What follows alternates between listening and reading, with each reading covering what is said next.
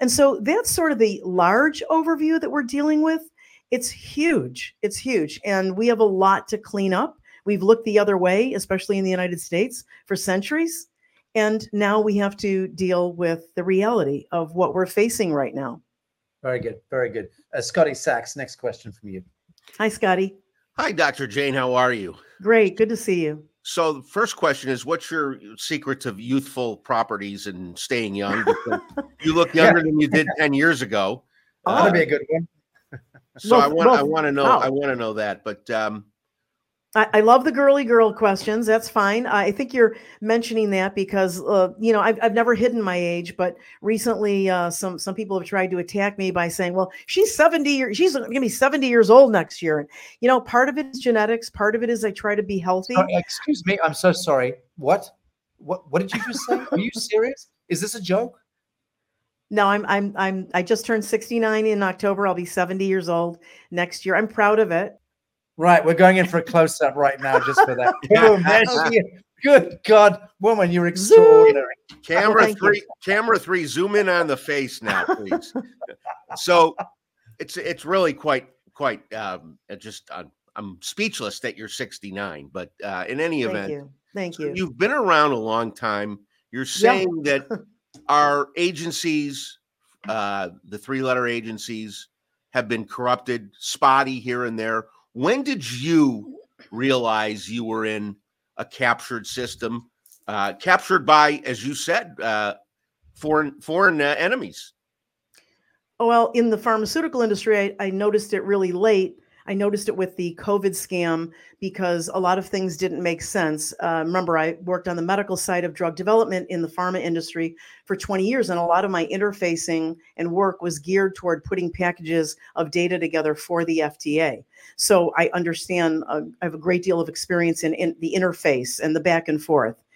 In terms of our country, I think it was the next morning after the 2020 election and then in the few days after and it wasn't because i was i wanted one candidate or the other. It was far broader than that. I really watched i watched our supreme court look the other way. Uh, i watched president trump look completely overwhelmed by the theft of it all. We saw evidence of the theft. Uh, and then over the next year just more and more came out 2000 mules and all this other stuff. Yeah. um, i i think scotty it was just to zero in on the answer to your question it was when I saw the lockstep nature. I saw every governor and every state health department say, yep, no hydroxychloroquine, no ivermectin. Uh, you have to do it this way. You must be on a ventilator. And I thought, whoa, whoa, whoa. Why isn't one of them calling out the other?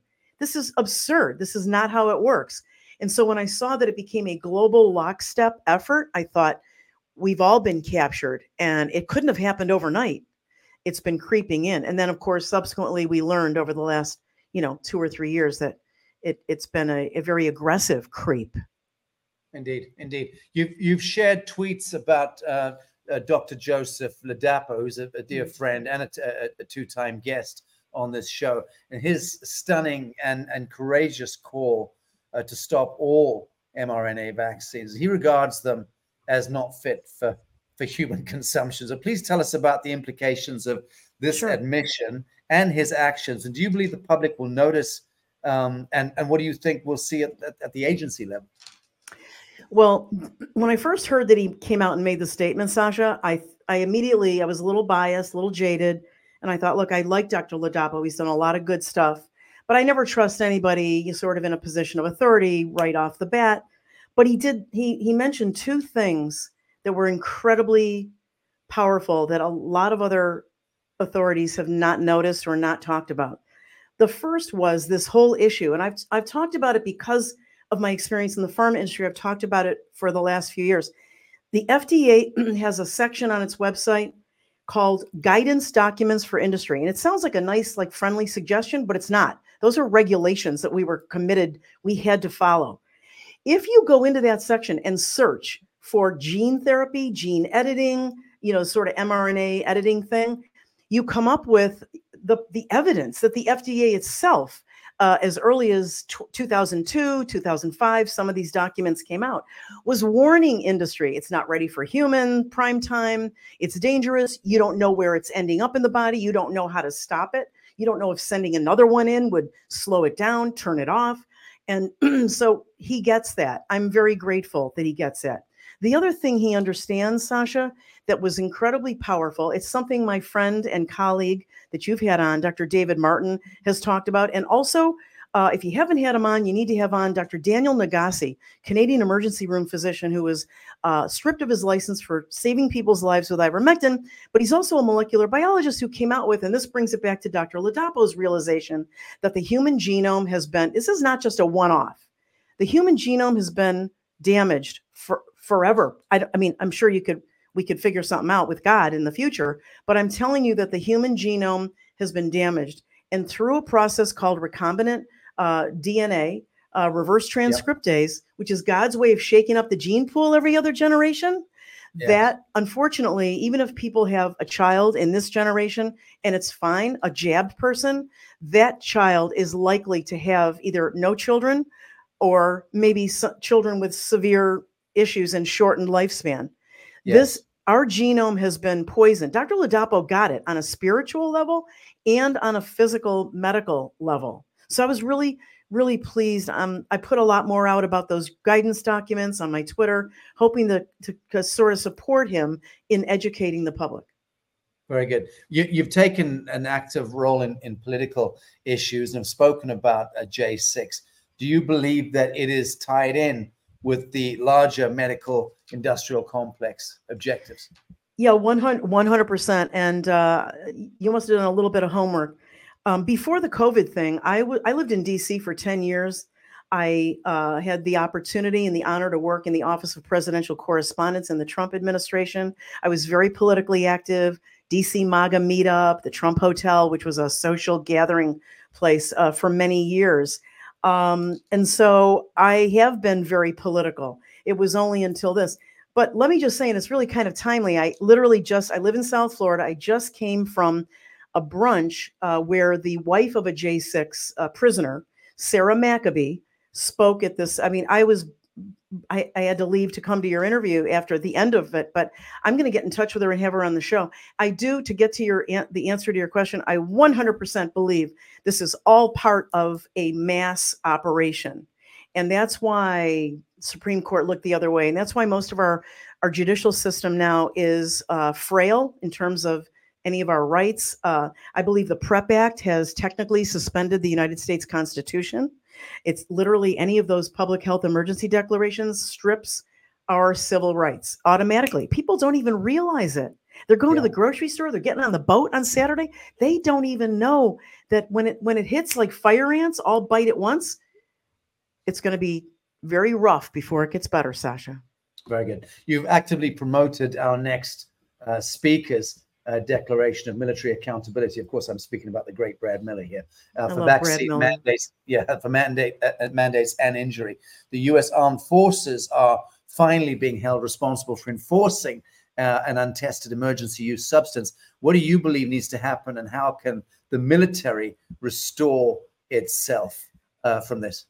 Well, I believe what Brad and the other brave leaders who signed the declaration see is that this is uh, not the military per se, that this is the uh, very upper echelon of the military leadership. And then they just used, you know, the carrot and the stick down through the middle mid leadership because they were going to get this into as many military people and as many civilians as possible. Um, Brad is an incredible hero, but there are many more like him, and he'd be the first to say that as well uh, because they did they already sacrificed by serving our country and then now they're really taking up the gauntlet and they could be putting themselves in danger like the signers of the declaration of independence but i know that they are dedicated to legal lawful and peaceful change. Uh, they need we need the american people. They need the american people. This is not even at 10,000 military uh, members sign this declaration, they need millions of Americans to sign it, and they need millions of Americans to say, "We need." I'm not sure how it's going to happen, Sasha, because the power of the D. It's not just the DoD; it's even higher than that. In my estimation it's the bank of international settlements. It's Yeah. the you know it's the smaller uh, upper echelon of what we call the cabal uh, these sm- small number of entities that um, run a lot of the financial powers. So we've got a lot of work to do but it all goes down to complying. And so i tell people you're not going to be able to do anything at the federal level but you you have to start where you are. Get your alliances f- figure out how you're going to survive off the grid when they shut down supply chains for a year or six months okay and how you're going to protect yourself and how you're going to have energy and security so that you're not a slave when they try to turn the screws we will i believe we will get to the other side of this but maybe not in our generation Right, right. Well, very well stated.